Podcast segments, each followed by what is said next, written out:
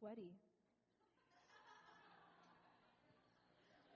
Could I have the mic turned up a little bit? All right. All right, I will. Okay. uh, for those of you who don't know me, my name is Lydia. I am one of the pastors serving here at Seaside. And today, yes, because pastors Caleb and Mina are not here, uh, like AJ prayed, they are in Japan, um, having a family trip. So I had the privilege, I have the privilege to deliver the word to you today. And I hope you are excited about having a live preacher because I know you guys have been watching this, but now you have me here alive and breathing before you. Okay, so are you guys ready for the word? Man, alright. Okay, let's turn to Psalm chapter 23 verse 6.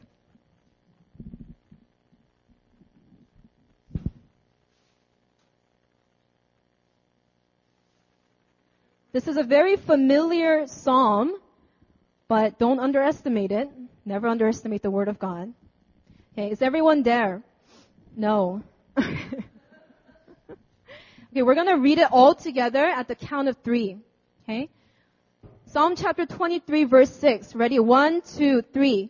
Surely goodness and mercy shall follow me all the days of my life, and I shall dwell in the house of the Lord forever. Everyone say amen. amen.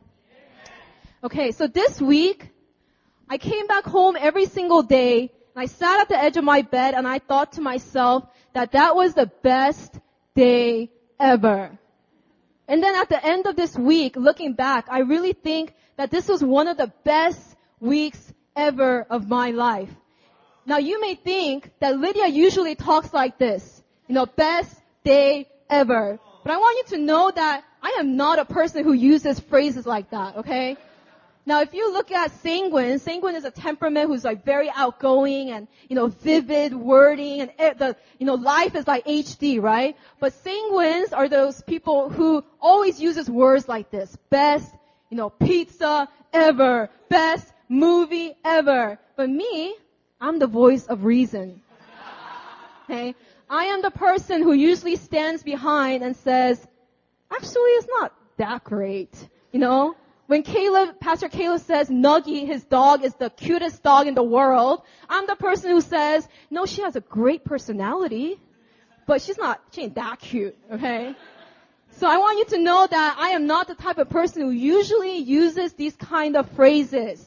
So you may be asking, why then, you know, did you say that that was the best day ever? Did your week go perfectly? You know those weeks where everything just ends up right? Like, you know, your classes get canceled or something like that.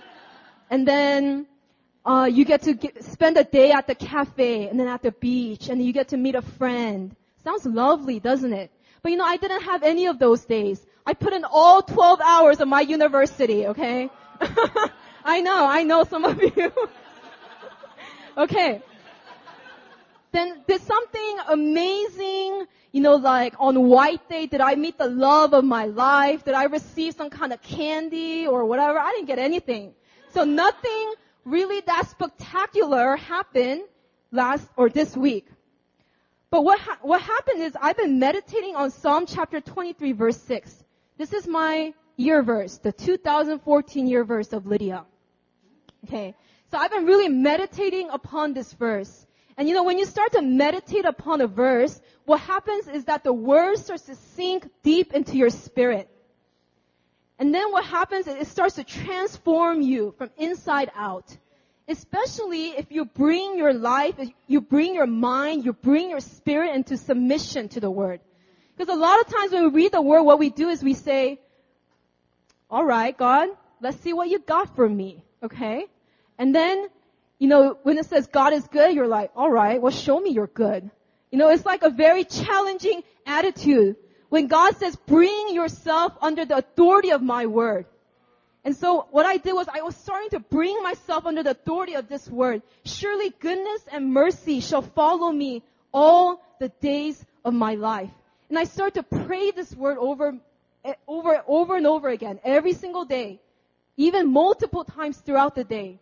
I was like, surely God, your goodness and your mercy shall follow me on my commutes. on the subway, on the bus, when that ajumma, okay, is pushing me. But still, Lord, your goodness and your mercy is here. And then I start to pray, God, surely your goodness and your mercy will follow me into my classrooms. When I'm teaching, how are you? I'm fine. Okay, thanks, Miss Johnson. Or, you know, things like that. But God, surely your goodness and your mercy is here in this class with my students. Every time I interact with them, your goodness and your mercy will show up. Surely God, your goodness and your mercy will be with me when I walk down the street, when I shop at E-Mart. you know, whatever I'm doing, God, just like sign, miracle signs and wonders follow Jesus wherever he went, surely God, the same miracles and signs and wonders will follow me wherever I go. Where I don't need to strive to see miracle signs and wonders, but it just follows me if I believe it. And so I start to pray this verse. You know, God, I'm going to see healing and deliverance, not, not just during powerful Sunday services, but every single day. You know, I'm going to see divine appointments. And God, surely I cannot escape from your goodness and from your mercy. And so I went into this week literally feeling my entire being, my body, my mind, my spirit, everything inside of me was poised and positioned to receive from the goodness of God. But how many of you guys know that it's so much easier to expect things to go wrong than it is to expect things to go right? You know, as much as we hate, you know, hardship, as much as we hate pain, as much as we hate, you know, trials and tribulations, you know, when it comes to us, we almost feel vindicated. Like, I knew it. I knew it was coming. You know, and I knew, I knew like when I woke up today and my hair just couldn't seem to get right on my head. And then I looked out the window and, and it was starting to rain. I knew today was gonna suck, right? That's how we feel a lot of times. You know, we are experts at painting worst case scenarios of our life. All the different ways my life can fall apart. All the different wrong turns and wrong decisions I can possibly make. I'll probably lose my job. Or worse yet, I'll probably be teaching English the rest of my life in Korea to seven year olds. Worst case scenario. You guys know what I'm talking about. I'll probably be single on top of that. Lonely. A lonely English teacher the rest of my life.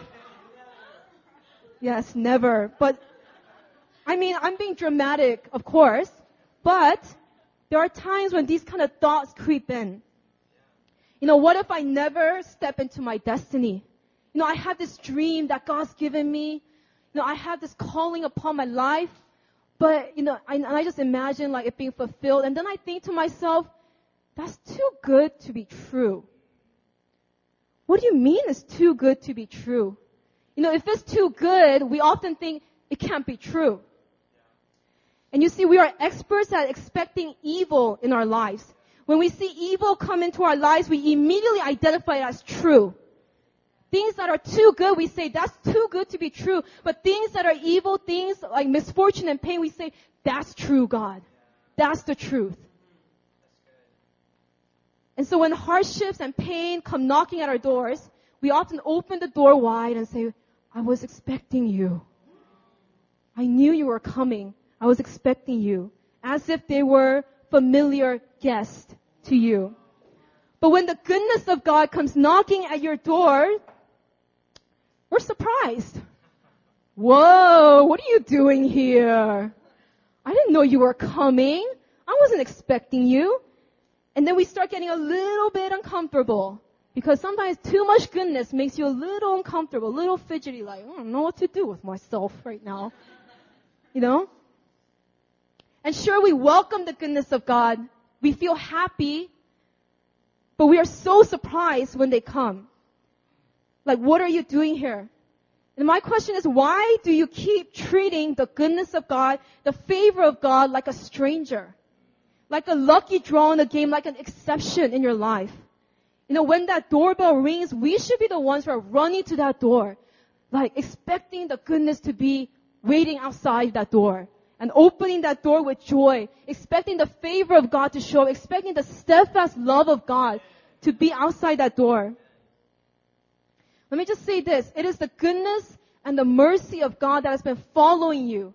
It's been pursuing you. It's been chasing you every single day of your life. Every day, every hour, every minute, every second, it has been chasing you. His love and His favor have never left you, have never forsaken you. And when goodness comes knocking at your door, you should be saying, I was expecting you. Like, why did you take so long? and brothers and sisters, how aware are you? The awareness, okay? How aware are you of the goodness of God in your life? Have you ever been stalked? Now I hope nobody says yes. I hope, you know. But I remember when, um, I used to work in Seoul. I, you know, I, I can't remember exactly what happened that day, but I came home late and I was at the sub- subway and I think I took the last train. And I got out of the subway and immediately my eyes fell on this guy on the other side of the street and immediately my, this is the creep bot, uh, radar went off, okay? he just looked creepy. I, I, I can't, I know I'm not supposed to judge by appearance, okay, but he looked creepy. I got the vibe from him. And so I was like, oh, oh. And then, and then what happened was he started to follow me home. Cross the street, start to follow me. And then, you know, when he came to the, or when we came to the uh, front of my apartment, my officetel, he came up to me and was like, do you want to go for a drink? And I was like, oh. well, I didn't say that, okay? I didn't want to tick him off or anything like that. So I was just like, oh, uh, uh, my parents are waiting for me. So, and then he just kind of left me alone. Thank God, right? I was praying. Um, but, you know, when someone is stalking, you are constantly aware of that person's presence. It's like every cell in your body is sensitized to whatever it is that's stalking you. Every hair on your body is standing up.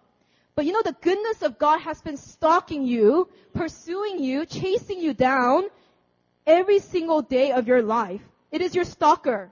Goodness and mercy are your stalkers. And so your soul, your mind, and your body should be sensitized, should be aware of the goodness and the mercies of God. But some of you, your entire being is sensitized instead to the difficulties of life. And you've developed a mindset of ne- negativity. Like, you know, when someone asks me, Lydia, how are you? I interpret that as, Lydia, what's wrong in your life?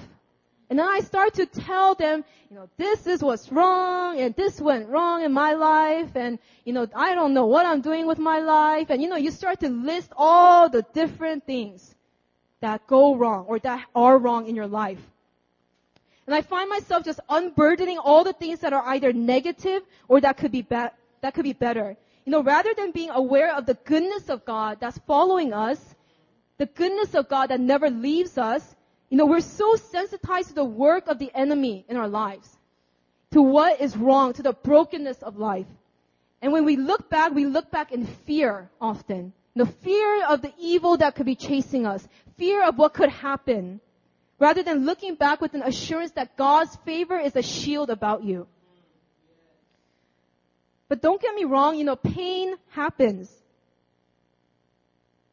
We go through difficult situations in life. In fact, some of us I know have experienced just immense hardships.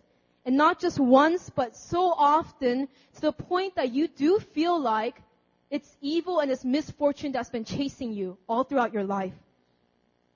You know, it's, it's the pain of life that's been stalking you and waiting for you at every corner of your journey. And even the Bible does promise that there will be trials and tribulations. So the point isn't to go into denial like, oh, that never happened. You know, pain never happens. That, that's not the point because Jesus knows your pain and He is with you in your pain. He walks with you through it all. And He understands your heart. He understands what's been done against you he understands, you know, you perfectly. And even David, you know, David was a man who knew hardship. He knew suffering. And so in Psalm chapter 23, he speaks of how he walks through the valley of the shadow of death. And if anybody got chased, it was David. He got chased by Saul for years in the wilderness. chased by this man who was trying to pin him against the wall with a spear. But still at the end of the psalm, he doesn't say, evil and calamity has been following me all the days of my life. He says, the goodness of God and the mercies of God have been following me, have been chasing me down all the days of my life. And it's because, you know, even though Saul was chasing him, he still, David still saw God's provision. He saw God protecting him. He saw God bring mighty men of valor around him. He saw God setting him up for the kingship of Israel. And that's why he cries out, you know, surely goodness and mercy shall follow me all the days of my life. And church, the goodness and mercy of God follows you into the darkest places of your life. It will chase you up every mountain, every obstacle that you have to climb, every valley that you have to go through. It doesn't leave you. It doesn't forsake you.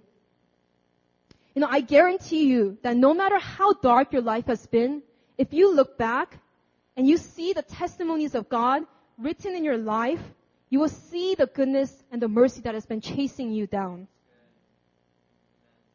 Uh, about, I think about a month ago, I was going through kind of a, it was a tough evening. You know, one of those days you just all of a sudden feel depressed about life. And so I was, you know, kind of depressed about my life. And then I just felt like God was saying, start to declare testimonies that I've written in your life. And so I started to do that. I was like, God, thank you for allowing me to be born in America, the land of freedom and the land of opportunity. Surely the goodness and the mercy of God shall follow me all the days of my life. Thank you, God, that you brought me to Korea. Thank you, God, that you allowed me to meet my new Philly family. Surely the goodness and the mercy of God shall follow me all the days of my life. Father, thank you that I was able to get debt free last year. Surely the goodness and the mercy of God shall follow me all the days of my life. Thank you, God, and on top of that, my family was able to be debt free this year. So surely, God, the goodness and the mercies will follow me all the days of my life. And I, as I started to do this from beginning to end, I started to see a picture of God's goodness and of God's mercy in my life. Hey, do you guys know the, um, you know, those little kid activities where you connect the dots? And then, oh, it's an elephant. Or, who is a train? You know? And as I started to speak out the testimonies of God, I started to connect the dots. Connect the dots. And as soon I was left with a picture of God's goodness and God's mercy. But so many times we connect the wrong dots. We connect the dots of our hardships and the dots of our trials. And what ends up is a mess. It's like, what is this? You know, just looks just like, just scribbles everywhere. But God desires that you start to see His goodness and His mercy that He's been writing in your life all throughout your life. Start to connect that dot, those dots. You know, when we look at this verse, another word for surely, if you look at um, the uh, verse six, surely there's a there's a footnote, and it says it also means only. Okay, so another word that could be used in place of surely in this verse is only. Only goodness and mercy shall follow you all the days of your life. Do you believe that? You know, do you believe that only goodness and mercy will follow you all the days of your life? Now you can ask me or tell me, Pastor Lydia, you don't know my life. You don't know what I've been through. You don't know what I'm going through right now. You know, you don't know that I've been struggling with this addiction for years. You don't know that I've been trying to overcome my issue with pride, my issue with shame. You don't know what I've been through. You don't know what I have to deal with right now. You know, what about this lust and addiction to pornography? What about, you know, my insecurities and fears? What about my, my sickness that I've been dealing with? Haven't those things been following me? But the Bible clearly says here, only goodness and mercy shall follow you all the days of your life. And when we bring our spirits and our minds into submission to that word, we realize that the enemies are around us, but not following us. The enemies are around us, but they are not following us. You know what's following you? What's at your heels? It's goodness and His mercy. In fact, Psalm chapter 23 is such a famous psalm, and we all know that it starts with, the Lord is my shepherd. So it talks about God being our shepherd, but what does every shepherd have? Every shepherd has sheep dogs and sheep. Okay? Good. good answer, good answer. You're one of those like students that I give a pat on the back. Good, nice try. but every shepherd has sheep dogs that help herd the sheep. Now in this psalm, many people say that goodness and mercy are like the sheepdogs. They are the Lord's sheepdogs, and you are the sheep. And this goodness and this mercy is guiding you. It's at your heels, guiding you and protecting you, leading you. Now the problem is that too many of us believe that what is behind us is not goodness and mercy, but it's our enemies. And we live being chased by our fears and by our insecurities. We live in a defense mode. Because when you're being chased, you're on the, you know, you're running away, you're also on a defense mode. And so rather than moving forward, expecting the overwhelming goodness of God to be in our lives, you know, we constantly look behind in fear. We constantly look behind. Oh, oh, there's my enemy again. There's the fear of failure again. There's my pride. There's my insecurity. There's my addiction. But these things are not at your heels. You know, some of you are being guided and moved and shepherded more by your enemies, more by the things that you struggle with, the things that you have to deal with and fighting with, than the goodness and the love of God. But the goodness and the love of God should be what is at your heels, moving you forward. Moving you forward. You know, David says in verse 5, you prepare a table before me in the presence of my enemies. Now, isn't that interesting? That God gives you a table in the presence of your enemies. He doesn't say, I'm gonna take away all your enemies. Now you can sit down and eat. He says, I'm gonna prepare a table before you in the presence of your enemies. And some of you know that, you know, I, I teach at Dongseo University and this is my third semester. And a lot of you know that I have struggled with teaching. You know, it's not something that I feel like fits me very well or that I am completely confident about my teaching skills. And so every semester I had to deal with fear and insecurity. And so this semester, our semester just, our second week just ended. And the beginning of this week, I felt the same fear and the same insecurity starting to creep up on me again. And what did I do? I was like, I bind the fear and I bind every spirit of insecurity. I bind you in the name of Jesus. And I felt like God was saying, Lydia, what are you doing? you know, there's that moment when you feel like you're just doing the right thing, and then all of a sudden God's just like, what are you doing? And I was like, what do you mean, what am I doing? I'm fighting my enemies. Don't you see? Maybe you can help me out a little bit here. You know, that's what I said to him. And I felt like God was saying, Lydia, there is no battle. It's like, huh? like what? What do you mean, God? Like, what do you mean there's no battle? What are you talking about? What do you mean? I, I see that fear, God. That's my enemy. I see that insecurity. That's my enemy. I'm facing it right now. Don't you see I'm trying to fight this? But I felt like I was like, no, there is no battle. Your enemies are around you. Yes, I see them too. I see that fear and I see that insecurity. But what I'm telling you is that the victory has already been won. Now what I'm telling you is that it's already under your feet. But as long as you keep fighting, as long as you keep struggling, you will not taste of my goodness. You're just going to be con- constantly fighting here, fighting there, trying to battle everything when the battle's already been won. And you just have to stand on the victory. You know, as I started to realize what God was trying to tell me, I started to pray differently. Not, I bind you, you spirit of fear, in Jesus' name. But I started to pray, well, God, I expect to see your goodness and your mercy in my classroom. I expect to see your goodness and your mercy in the way that I teach. In my skills, God, of teaching, my teaching skills, Lord, to reflect your goodness and your mercy. I expect my interactions with my students to reflect your goodness and your mercy.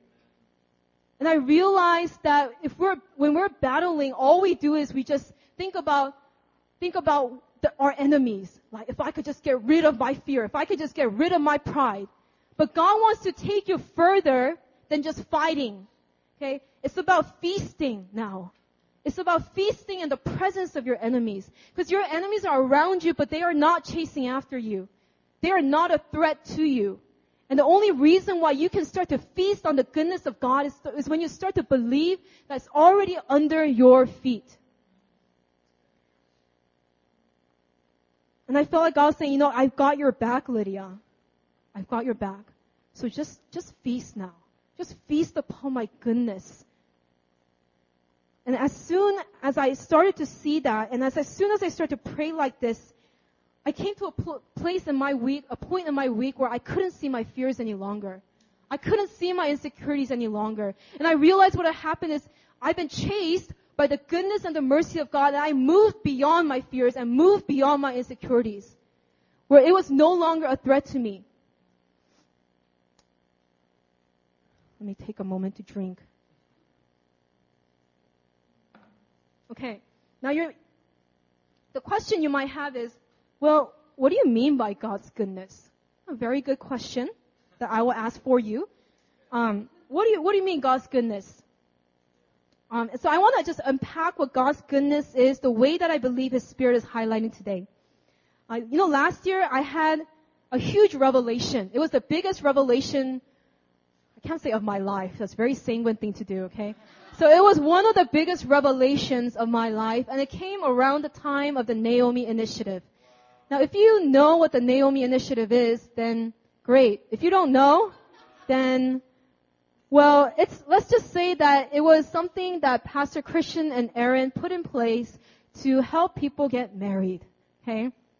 So, because my revelation really doesn't have too much to do with the Naomi Initiative, I'm to move on. And I was just randomly listening to one of Pastor Benjamin's sermon. Pastor Benjamin is the spiritual father of Pastor Christian and Aaron, who is the spiritual father of this house. Okay, so he's like our spiritual grandpa. So Pastor Benjamin was preaching this message, and he briefly mentioned on the side about how there are two sides or two halves of the work that is done upon the cross. Okay? And one is mercy, and the other is grace. And I already kind of knew this, but just to unpack it a little, Mercy is God not punishing us for our sins as we deserve to be punished. Grace is God blessing us and extending His kindness to us, though we do not deserve it. So whatever is given to us beyond mercy is grace. Okay?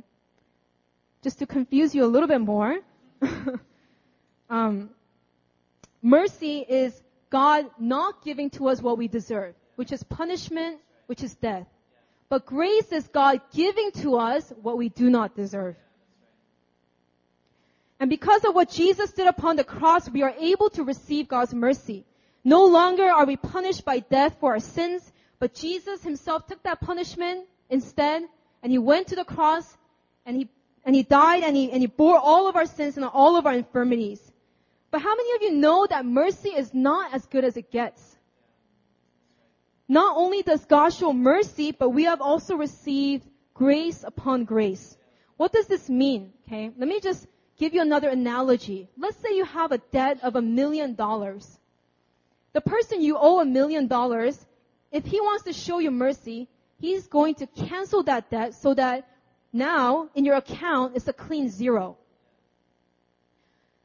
He absolves you of the debt that you have to pay. However, if that man for no reason but just from the kindness and the goodness of his heart, gives you another million dollars. In fact, he gives you, let's say, a blank check. Okay, that's grace. So now you are a millionaire. You were once in debt, a million dollars, but now you're a millionaire, a billionaire, whatever you want to put, okay? So when we say that at the cross, Jesus showed us grace and by faith we have received salvation. It means that on top of mercy, He has given us an unlimited supply of goodness. And through the death and resurrection of Jesus Christ, every spiritual blessing is ours to receive. I'm going to read you a few verses. Romans 8:32. He who did not spare his own son, but gave him up for us all, how will he not also with him graciously give us all things? Ephesians 1 3, blessed be the God and Father of our Lord Jesus Christ, who has blessed us in Christ and with every spiritual blessing in the heavenly places. Philippians 4 19, and my God will meet all your needs according to the riches of his glory in Christ Jesus. The glory of Christ Jesus is the standard of giving that God has. Okay? Glory, what does glory mean? When Moses said, God, show me your glory, and God said, I'm gonna let all my goodness pass before you. Goodness is, sorry, uh, glory is the fullness of God's goodness. And so what God is saying here is, He's saying that, you know, I'm gonna give you, I'm gonna meet all your needs according to the fullness of my goodness that is in Christ Jesus. You know, this is the kind of goodness that is chasing you down. It's not like a bowl of goodness. Okay? It's not even the ocean of goodness out there. But it is an unlimited supply that was bought by the precious blood of our Lord Jesus Christ. It is the unmerited favor of God. It is every spiritual blessing in Christ Jesus. You know, it is all that God the Father, on top of Him giving Him, giving you His Son, is willing to add unto you. And church, what I'm saying is that there is abundant goodness available for you that is chasing you down in this time.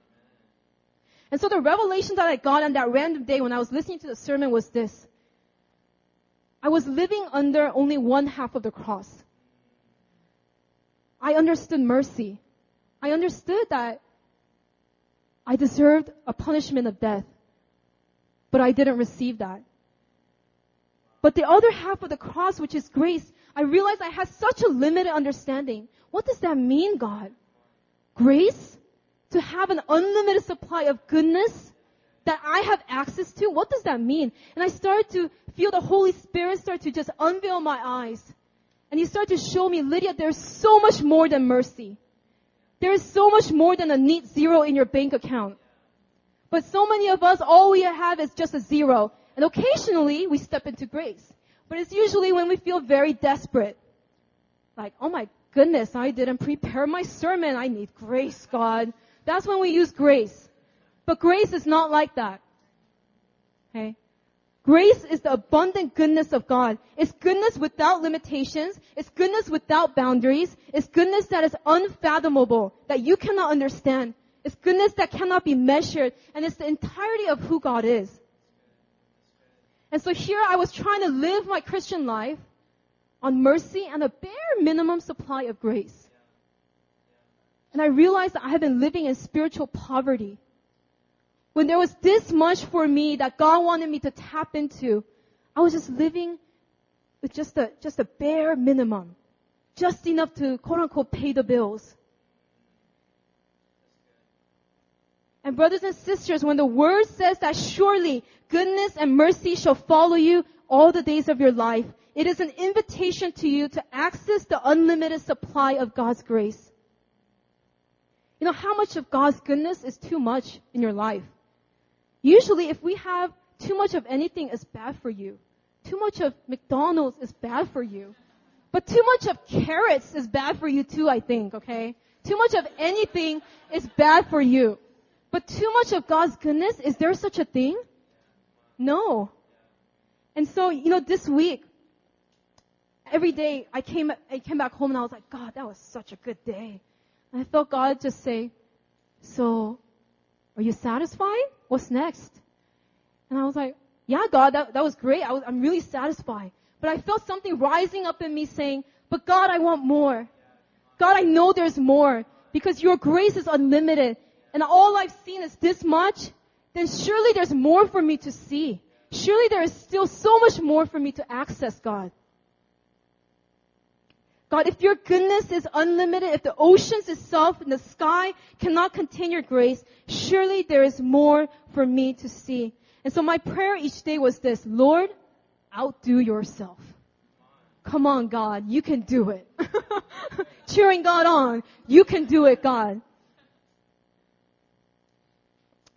And the verse that I want to uh, uh, kind of talk about was Malachi chapter 3 verse 10. And we use this verse often in the context of tithing. And I'm just going to read it very quickly. It says, bring the full tithe into the storehouse, that there may be food in my house, and thereby put me to the test, says the Lord of hosts, if I will not open the windows of heaven for you and pour down for your blessing that there, until there is no more need. And so God is saying here, you need to bring in the full tithe. And what's gonna happen after that is I'm gonna open up the windows of heaven, I'm gonna bless you.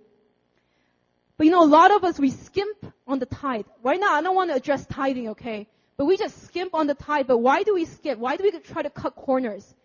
It's because self-preservation kicks in. It's because we want that, to hoard that little bit of goodness that we have. And because we don't trust that God can supply for our every need. And not just supply, but give us above and beyond our need.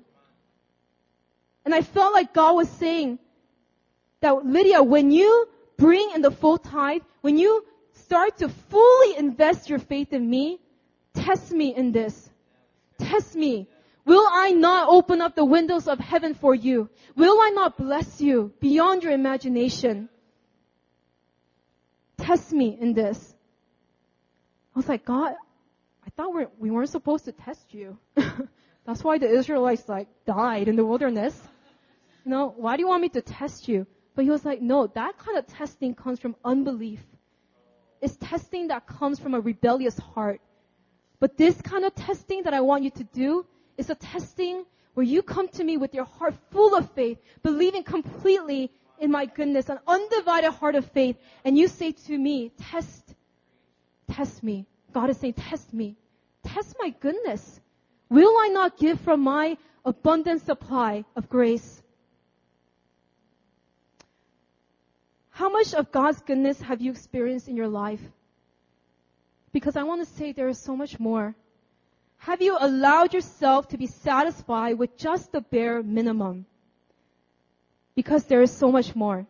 And I realized that what happened was, as I started to taste God's goodness every single day, I would come home and I would start to, you know, this cup that's overflowing, I start to pour it out. God, thank you. Praise and worship start to come out.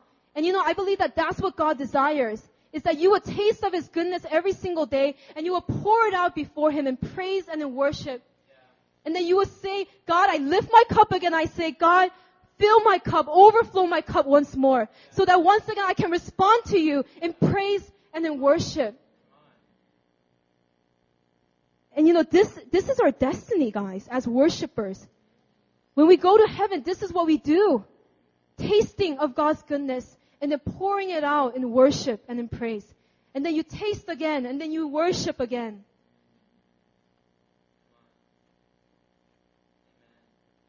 You know, there is an overflow of goodness and abundance of grace that's available for you.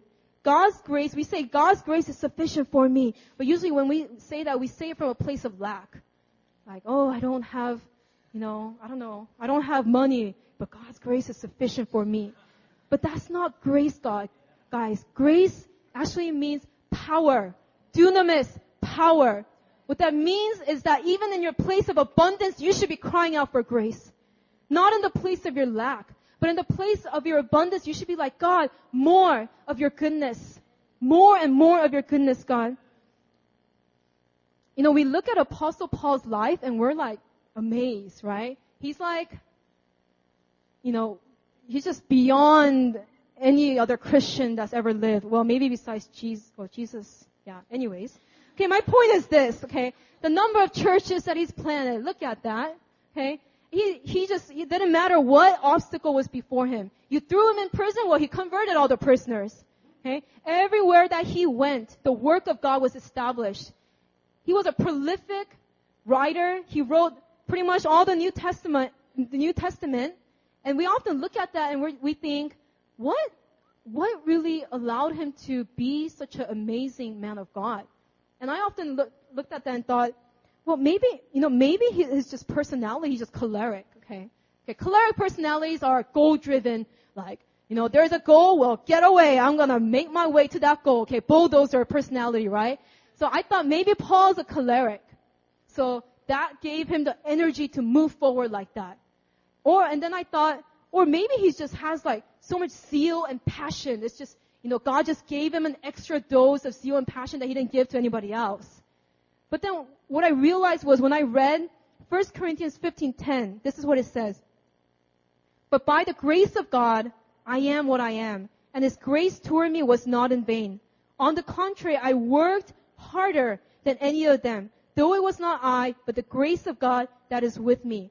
And so you may be asking, what's the point of all this goodness? What's the point? When you receive this grace, when you receive the goodness, what is the point of all of this? And I really believe that when you start to grasp grace, you start to understand this, the, the goodness of God that is available for you, this grace of God starts to work through you. It starts to work in you and then it starts to work through you. You know, grace frees us from striving. Because we often feel like, I gotta do it. You know, I gotta, I gotta make, you know, my destiny come, ha- come to place. And so we often think like, what issue do I need to take care of in my life? Like, self-discipline. Okay, gotta do that more. And so we start to think, what are the ways that I can move forward? But God here, He is saying, it's not about that. Okay, grace frees you from striving. But what grace does, it also moves you to work harder than anyone else. Simultaneously, okay? Grace frees you from striving, but simultaneously, you are working harder, you are going harder, you are moving forward a lot more than anyone else who is trying to do it on their own. Because striving is a burden on your shoulders. You cannot move fast with that burden. But once that burden is off, you are free to move forward. And so what is the point of this grace? What is the point of this goodness? I really feel like church that this is an hour to run. And this is an hour of fruitfulness. This is an hour when we have to learn how to live from an overflow and not from lack. And Pastor Christian, you know, he preached a sermon last week, last Sunday, and I really felt like it was filled with a lot of prophetic zeal. And he was speaking about how God has prepared our church community for influence. You know, this is a time, he said, to move forward, not a time to dilly-dally, but a time to expect the Lord to show up in divine appointments, strategic alignments, and open doors, both for community, seaside community, you know, hillside community, but also on an individual level. But if we are to move forward, we need a fresh revelation of God's grace. And our eyes need to be open to the wealth and the riches of His glory in Christ Jesus that is available for us. And so I felt like God was saying, you know, the test in this season is to see my goodness. And, and the Lord pointed me to a last uh, passage in the Bible from Luke chapter 19. And it's the parable of the ten minas. You guys know this passage. And you know, in this passage, uh, there is a nobleman who gives ten servants each a mina, and he says, while I am away, you engage in business and multiply this mina that I've given you. And so you guys know how the first servant was like, well, I made 10 more when the nobleman returned. And, and he was like praised and then he was given 10 cities. And then the second person also made five more, so he was given five cities. But what happened to that one servant? He buried the mina because he said, Lord, you are a severe man. You are a hard man. You're a severe man. And you see, in this season of our church, when we desire to be a blessing, when we desire to see our lives multiply, I really believe that what God is saying is that if your eyes, if you're the way that you see me, if it is, God, you are a severe man, you will not see fruit in your life. And the key is to look at your mina. First of all, to believe that God has even given you a mina. Some of you believe you got nothing on your hand. But let me tell you, each of you, you have at least a mina. Okay? You're like, I got no wisdom, Pastor Lydia. Well, let me tell you, you got a mina of wisdom. Okay? Well, I got, you know, this is what I would always say with my preaching. I would say, God, I'm not eloquent. But let me tell you, I got a mina of eloquence in me, okay? At least a mina is in you. Whatever you feel like you're lacking, at least a mina is in you. You have it. You feel like, God, I don't have enough money to, you know, to start this new business. Let me tell you, you have a mina. At least you have a mina. Okay? But the point is, what are you gonna do with this mina? Are you gonna bury it? Or are you gonna look at the Master, look at the, look at our Lord Jesus Christ and say, you are good. And your abundance is enough for me. Your abundance, God, can multiply this mina. You know, there are too many of us walking around saying, God, I don't have this and I don't have that. And it says in the word that at the end, uh, what the master did was he said, take that mina away from that wicked servant and give it to the one with 10 minas. When I read this, I was like, my gosh, that's so mean. like, you know, I just imagine like two, two kids, right? Two little boys. One have, one have, one has one cookie and the other has 10 cookies. And I just see God coming and snatching that one cookie and giving it to the boy with 10 cookies. And I was like, God, that is so mean. But, you know, and, and, and the people who are around, you know, the, the, uh, the master said the same thing. They were like, uh, where is it? They were like, uh, they were like, what do you, why, why, oh, shoot. okay. Okay, here it is. Why, why would you take that one mina? Oh. Okay, never mind. Okay, so the people who are around him were like, what are you doing, master? Like, why would you do that? And then this is what the master said. He said, I tell you that to everyone who has, more will be given. But from the one who has not, even what he has will be taken away. And I don't think the point is who has one mina versus who has five minas. Okay? The point is who believes that who, that he or she has something. Who believes that he or she has been given a mina by the Lord versus who believes that they got nothing and is hoarding it away is trying to hide it, who believes that God's goodness can run out. And so in this time, I really believe that what God is saying is you need to believe that this mina that I've given you is enough. It's enough for you. And as you trust in the goodness of God that's chasing you down every day, every hour, every minute, you will see it multiply before you. You know, surely goodness and mercy shall follow you all the days of your life. Church, I pray that the grace of God, the goodness of God will chase you down. So that when you're running this, this race of faith, you're not running being chased by evil, you're not running being chased by your insecurity or by your need to succeed, but you're being chased by the goodness of God. You are running because there's something coming after you. And that's the goodness and the mercy of God. I want everyone to close your eyes.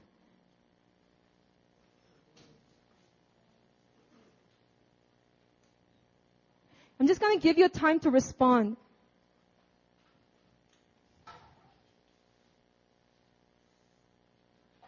I'm going to open up the altar for you. And there's two different types of people that I want to open up this altar for today. And the first is this. You've been living with a negative mindset. Where you constantly feel like your fears, your insecurities, the difficult situation, situations in your life has been chasing you down. And all you can see is the evil. All you can see is the difficulty. But you want to get free from this negative mindset and you want to start seeing that it's the goodness and the mercy of God that's chasing you. And so for those of you who want to live expecting God's goodness, expecting Him to start overflowing your cup, I want you to come up here and receive prayer. And the second type of people is this. You know God's goodness is chasing you down. But for the next assignment, you need a greater revelation of God's goodness. Because this assignment is so big. And when you stand before this assignment, your faith is challenged. And I really believe that in this season, it's not, the challenge is not to have faith in the midst of great persecution and great trials and great tribulations. But the challenge is to have faith in the face of overwhelming goodness. God, this dream, can it really come true? God's looking for people of faith, but for you to step into that place of your next assignment, some of you need a fresh revelation that His goodness is more than enough. And so I want you guys to come forward and to receive prayer. Brothers and sisters, I believe that there is a breakthrough. And there's a spirit of breakthrough in this house right now. There's a spirit of breakthrough in this house right now. And so I encourage you, I exhort you right now to come forward.